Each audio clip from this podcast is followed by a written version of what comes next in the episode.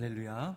하나님과 동행하며 기도하는 여러분들 축복합니다. 오늘도 주님의 임재와 사랑 속에서 또 승리하며 살아가는 하루가 되시기를 축복합니다. 레위기는 거룩의 책이죠. 그래서 거룩이라는 단어가 90회 이상 반복해서 나옵니다. 그만큼 하나님 앞에 거룩이 중요하다는 거예요. 왜냐하면 하나님은 온전히 거룩한 분이시기 때문입니다. 레위기 20장 그래서 7절 8절을 보면 이렇게 말씀하시죠. 우리 20장 7절 8절 같이 한번 읽겠습니다. 시작. 너희는 자신을 따로 구별해 거룩하게 하라. 내가 너희 하나님 여호와이기 때문이다. 너희는 내 규례를 지켜 행하라.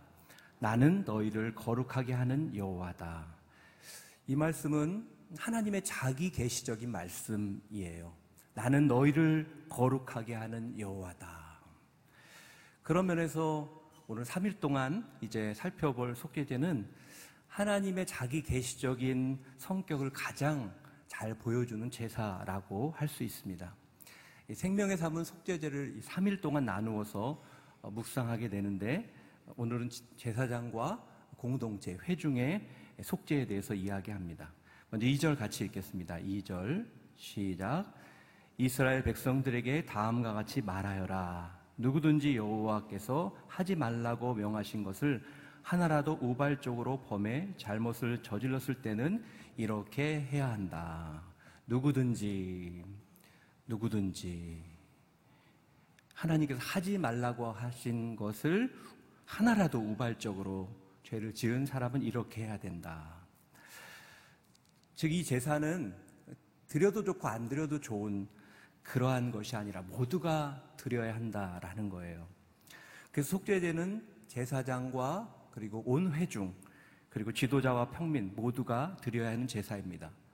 모든 사람이 죄를 범하였기 때문입니다. 로마서에 보면 모든 사람이 죄를 범하였음에 하나님의 영광에 이르지 못했다라고 말하죠.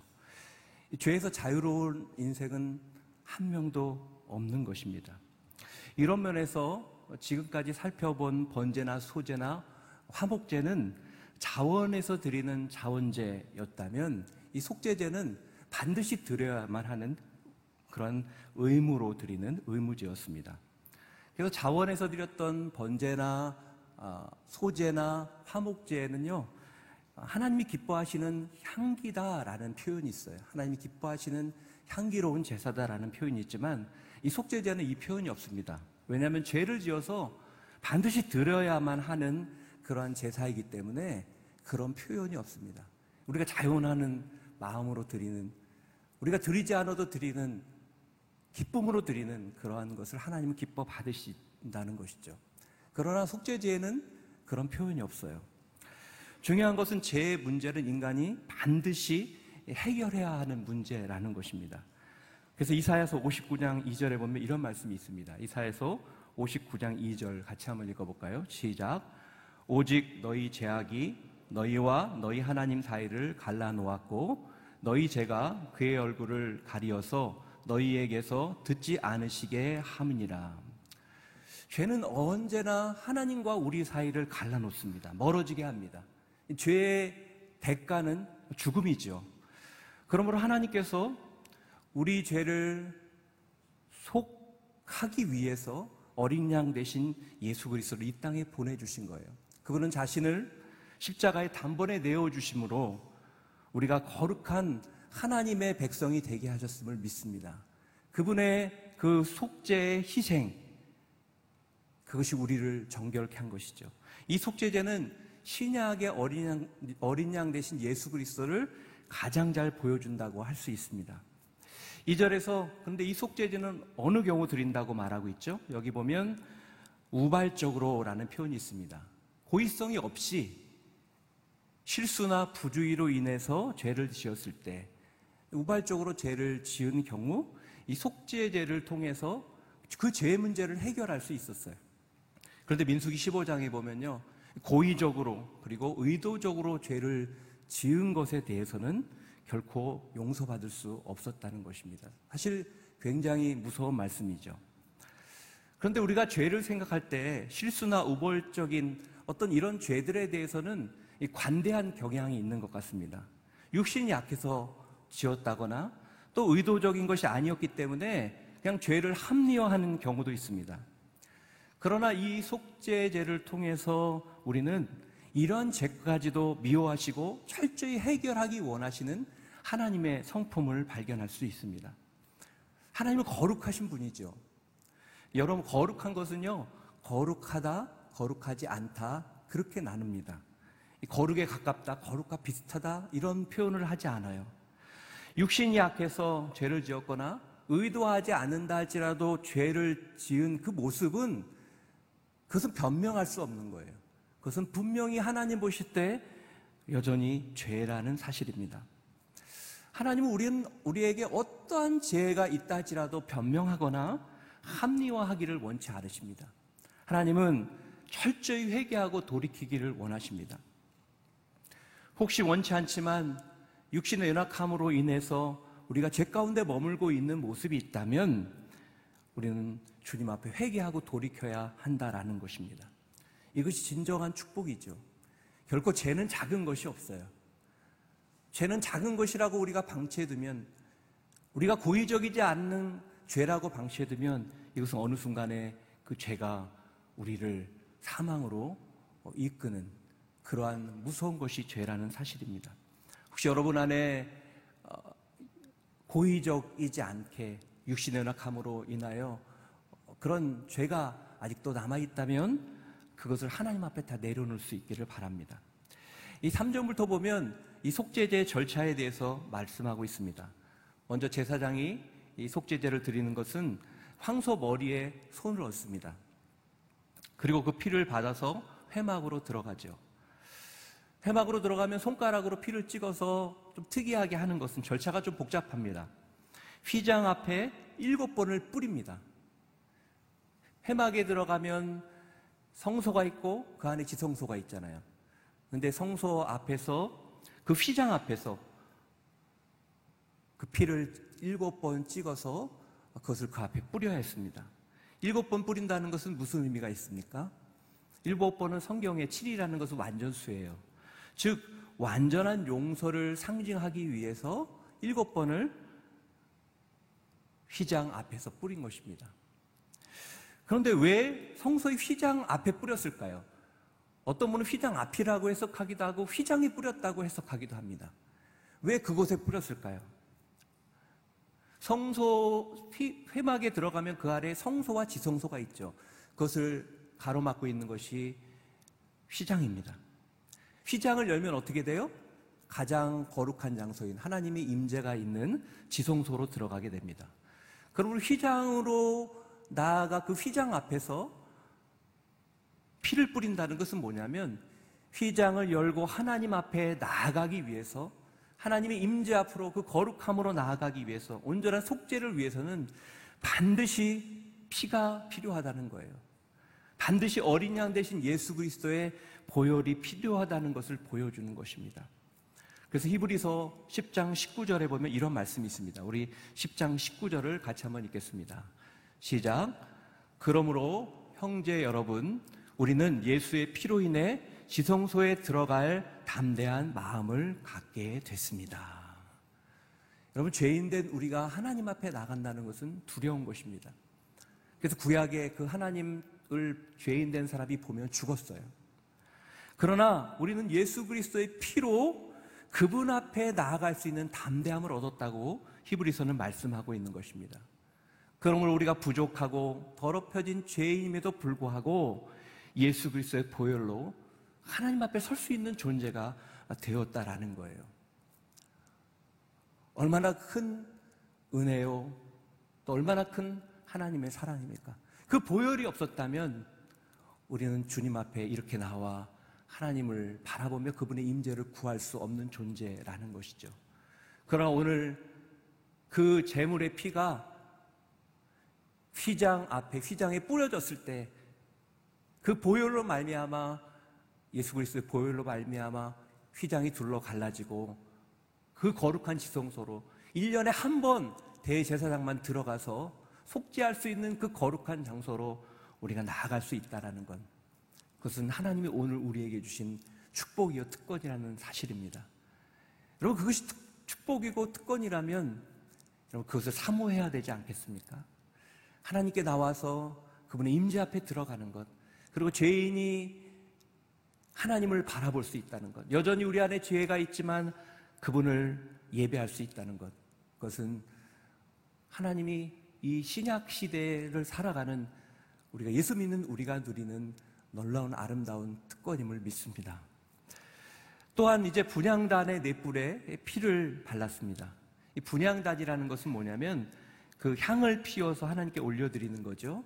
그것은 성경에 우리의 기도를 상징합니다. 분양단 넷불에 피를 발랐어요. 이것은 우리의 기도가 원래는 죄로 인해서 하나님께 올라갈 수 없는 그러한 존재들이 되었지만 그 피로 말미암아 우리의 기도가 하나님께 연락되는 그러한 축복으로 나아간다는 것을 의미하는 것입니다. 여러분, 죄는 하나님과 우리 사이를 멀게 하죠. 그것은 단순히 그냥 상징적이고 추상적인 것만 의미하지 않습니다. 우리가 기도할 때 하나님은 하나님 앞에 거룩한 사람의 기도를 받으세요. 죄가 있는 사람의 기도는 하나님 앞에 올라가지 않지만 그 보혈을 분양단 내 뿔에 바를 때 우리의 기도가 하나님께 연락된다는 것을 보여주는 것입니다. 나머지 피는 번제단 밑에 다 쏟았어요. 그리고 기름과 콩팥을 번제단에 다 태워드렸습니다. 이 제사장의 속죄물은 누구도 취할 수가 없었어요. 그래서 짐 밖에 나가서 나머지 고기들은 전부 다 태웠어요. 짐 밖이라는 건 무엇입니까? 하나님의 진 아니라는 것은 거룩을 의미한다면 짐 밖은 거룩하지 않은 곳입니다. 그 안에 하나님께서 구별한 장소에서 자신의 거룩하지 못한 모든 것을 거기다가 쏟아 넣는다는 것을 의미하는 거예요. 가지고 들어오면 안 돼요. 죄는요, 쏟아 버리고 회개하고 주 앞에 기도했으면 그것을 뒤돌아보면 안 되는 거예요. 그것을 그곳에 두고 와야 되는 것입니다. 그것을 우리에게 말씀해 주고 있습니다. 근데 여기서 한 가지 우리가 주목할 것은 뭐냐면 4절에 보면 제사장의 속죄를 드리는 제물에 대해서 얘기하면서 비싼 황소를 언급합니다. 그리고 우리말 번역에는요, 이 대명사까지 표현해서 이 제물에 대해서 두번 어, 그 제물을 언급을 합니다.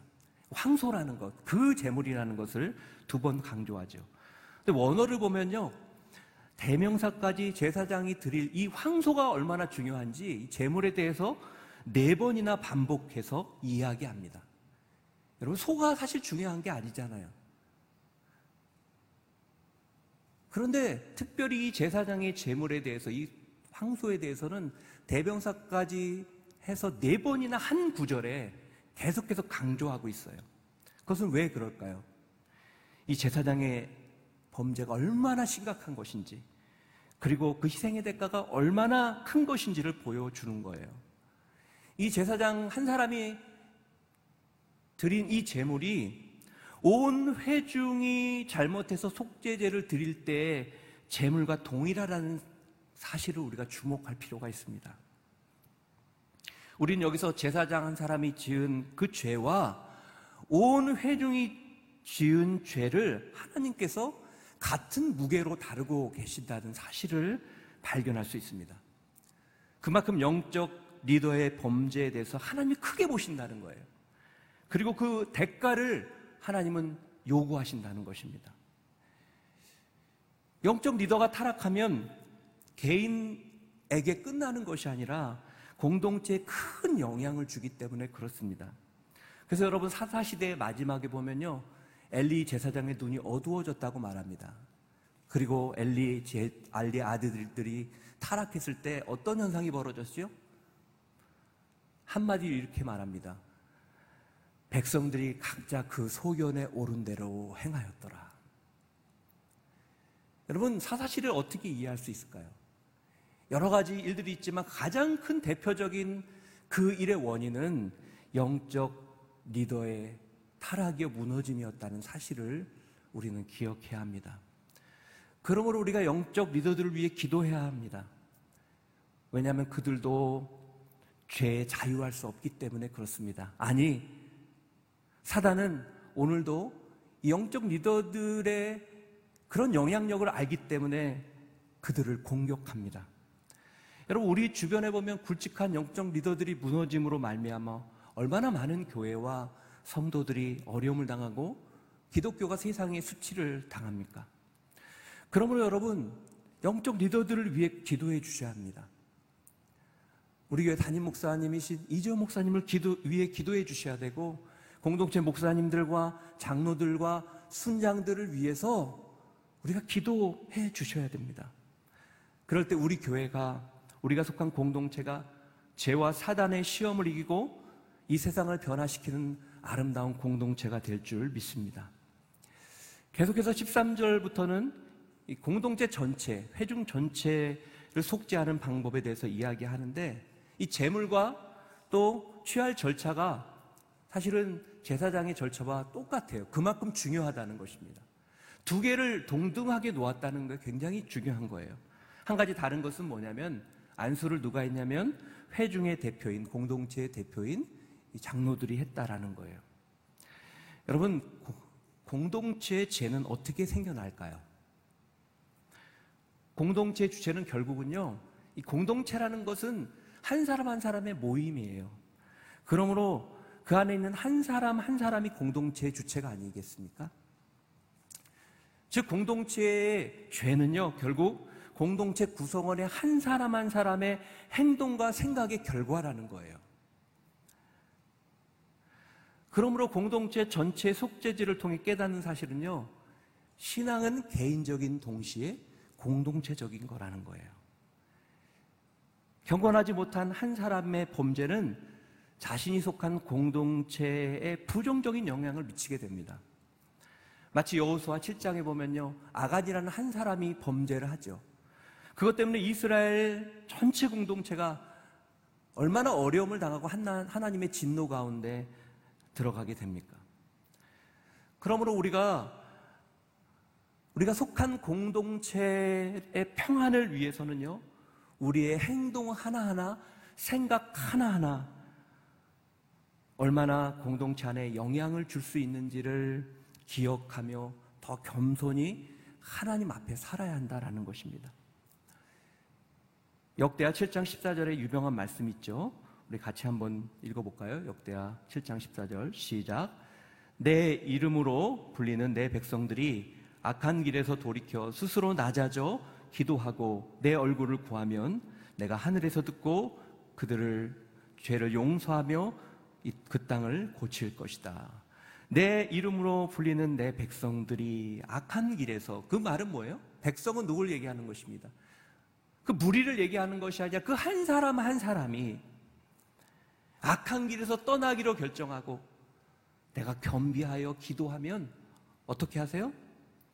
하늘에서 하나님이 들으시고 그 땅을, 그 공동체를 회복시키실 거라고 말씀하고 있다라는 것입니다.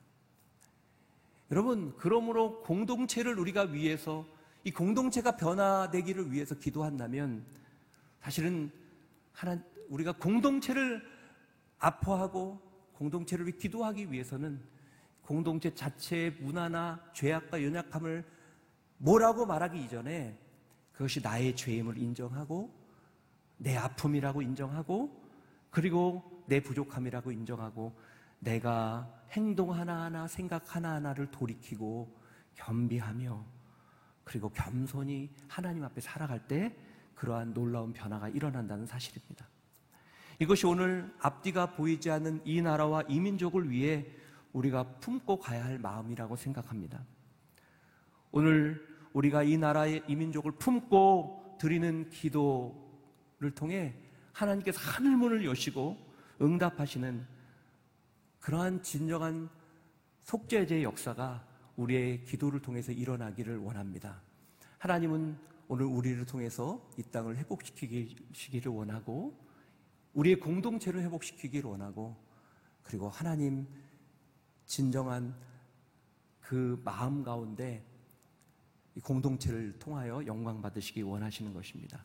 저는 오늘 우리의 하루가 그렇게 진정한 공동체 일원으로서 하나님 앞에 온전히 기도하며 또 영적 리더를 위해 기도하며 우리가 영적 리더라면 우리가 주님 앞에 더 아름답게 죄를 돌이키며 믿음 안에 서머, 서고 살아가는 그런 놀라운 축복이 여러분 한 분한 분에게 넘치기를 주님의 이름으로 축원합니다. 기도하겠습니다. 오늘 말씀을 기억하며 함께 기도하기를 원합니다. 살아계신 하나님 아버지, 오늘 속죄제를 통해서 하나님, 하나님께서 얼마나 우리의 죄를 싫어하시고 또 그 죄가 여전히 있는 것이 아니라 회복되기를 원하시고 또 우리가 하나님 앞에 거룩하게 살기를 원하시는지를 깨닫게 하시니 감사를 드립니다. 오늘 특별히 제사장의 속죄제와 공동체 속죄제를 통해서 하나님 우리가 이 시대에 품어야 될 마음이 무엇인지 깨닫게 하시니 감사합니다. 하나님 얼마나 많은 영적 리더들이 무너지고 있고 또 사단은 얼마나 여러 가지로 그들을 시험하고 있습니까? 이 시간 우리가 기도할 때 하나님 우리 공동체 우리 교회의 영적 리더들을 붙잡아 주시옵소서. 담임 목사님을 붙잡아 주시옵소서. 하나님 공동체 목사님들을 붙잡아 주시옵소서. 우리 장로님들과 우리 순장들과 귀한 리더십들을 붙잡아 주셔서 하나님 정말 하나님 앞에 아름답게 삶으로 거룩한 영향력이 공동체 흘러가는 놀라운 축복이 임하게 하여 주시옵소서. 우리 한 사람 한 사람이 공동체입니다. 하나님 나의 그러한 죄의 모습이 하나님 우리 공동체의 아픔으로 찾아오고 공동체의 고통이 되는 모습이 있지 않니 돌아보기를 원합니다. 하나님 우리가 무릎 꿇고 우리의 행동 하나하나 생각 하나하나를 돌이키게 하여 주시고 우리가 그렇게 믿음으로 살아갈 때 우리 공동체가 살아나고 하나님 이 나라의 민족이 살아나고 놀라운 변화와 회복이 있는 축복을 허락하여 주시옵소서. 성령님 붙잡아 주시옵소서. 성령님 우리를 사용하여 주시옵소서. 이 시간 통성으로 주님 앞에 기도하며 나가도록 하겠습니다. 기도하겠습니다. 살아계신 하나님 아버지 감사와 찬양을 올려드립니다. 오늘 속죄제를 통하여서 죄 앞에 정말 우리가 하나님 앞에 거룩하게 살아야 함을 깨닫게 하시니 감사합니다. 어떤 작은 죄라도 하나님 해결하길 원하시고 우리가 거룩하게 살아가기 원하시는 하나님의 마음을 알게 하시니 감사합니다. 그것을 위해서 예수 그리스도를 이 땅에 보내주시고 그 하나님과 우리 사이를 멀게 한 죄를 하나님 십자가에서 하나님 모든 죄를 짊어지시고 죽으시고 그 죄의 권세를 이기심으로 우리를 하나님 하나님의 백성으로 자녀를 삼아 주신 주님을 찬양합니다. 하나님 오늘 특별히 하나님 영적 리더들의 죄악의 모습 그 결과와 그 아픔이 얼마나 크기에 하나님께서 그것을 너무나 큰 비중으로 다루고 있는 것을 보게 하시니 감사합니다. 하나님 그렇습니다. 하나님 영적 리더들을 붙잡아 주시고 그분들을 인도하여 주시옵소서. 하나님 그분들이 무너질 때 하나님 한국 교회가 무너지고 하나님 기독교가 무너지고 하나님 우리 이거 큰 영향을 받고 아파하고 쓰러질 수밖에 없습니다. 하나님 한국교회 영적 리더들을 붙잡아 주시옵소서.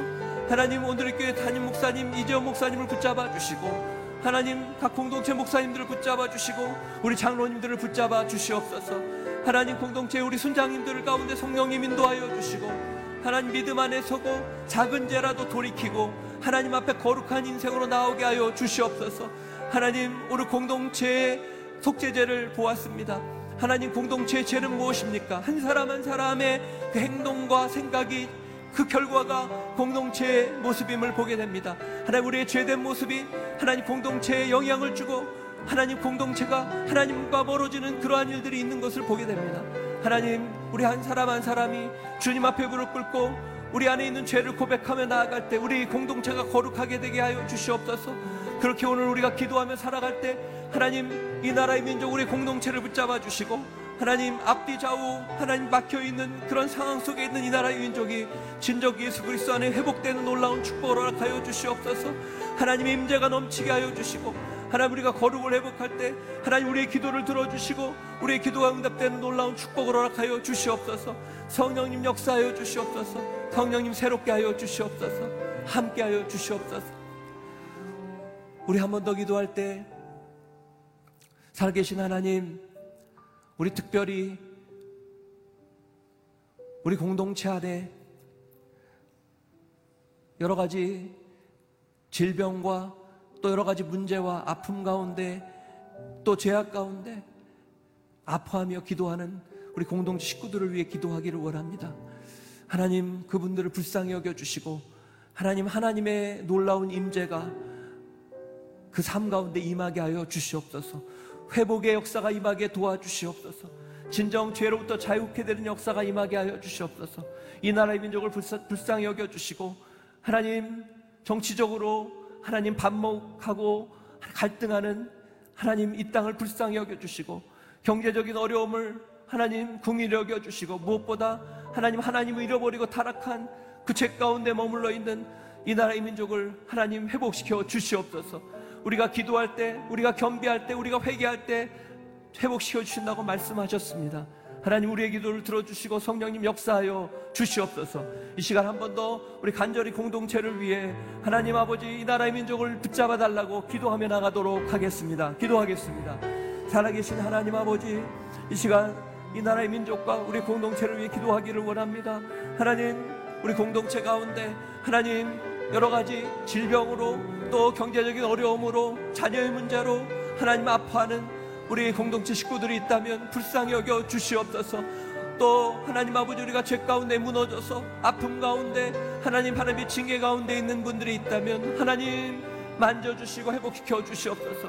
하나님 우리가 기도할 때 우리 공동체의 아픔이 떠나가게 하여 주시고 공동체의 하나님 아버지 하나님의 거룩한 영향력이 회복되므로 하나님 공동체를 통해서 이 땅을 회복시키는 놀라운 축복을 허락하여 주시옵소서. 모든 질병 가운데 아픔 가운데 있는 영혼들의 회복이 임하게 하여 주시옵소서. 하나님 하나님 긍휼을 더하여 주시옵소서. 이 나라의 민족을 불쌍히 여겨 주시고 정치적으로 분열과 반목이 반복되고 있는 그런 아픔 가운데 진정한 예수 그리스도의 하나됨이 임하게 도와주시고 경제적인 여러 가지 어려움과 상황 속에서 하나님 우리 성도들을 붙잡아 주시옵소서. 하나님 윤리적으로 도덕적으로 하나님을 떠나 죄 가운데 살아가는 이 땅을 불쌍히 여겨 주시옵소서. 하나님 죄의 그 결과는 사망이라고 말씀하셨습니다. 하나님 우리가 죄의 문제를 해, 결하기를 원합니다. 예수 그리스도의 보혈 앞으로 나아갈 때 진정한 회복이 임하게 도와주시옵소서. 성령님이 나라 민족을 불쌍히 여겨 주시옵소서. 성령님 인도하여 주시옵소서. 함께하여 주시옵소서. 살아계신 하나님 아버지 우리의 죄를 속하기 위해서 그 아들 예수 그리스도를 보내주시니 감사를 드립니다. 그분의 보혈의 능력으로 우리의 모든 죄가 정결케 됨으로 인하여 감사와 찬양을 올려드립니다. 오늘 속죄제를 통해서 우리 안에 하나님 무의식적으로 또 우리가 알지 못하는 중에 육신이 연약해서 지었던 죄악들을 고백하오니 용서하여 주시옵소서.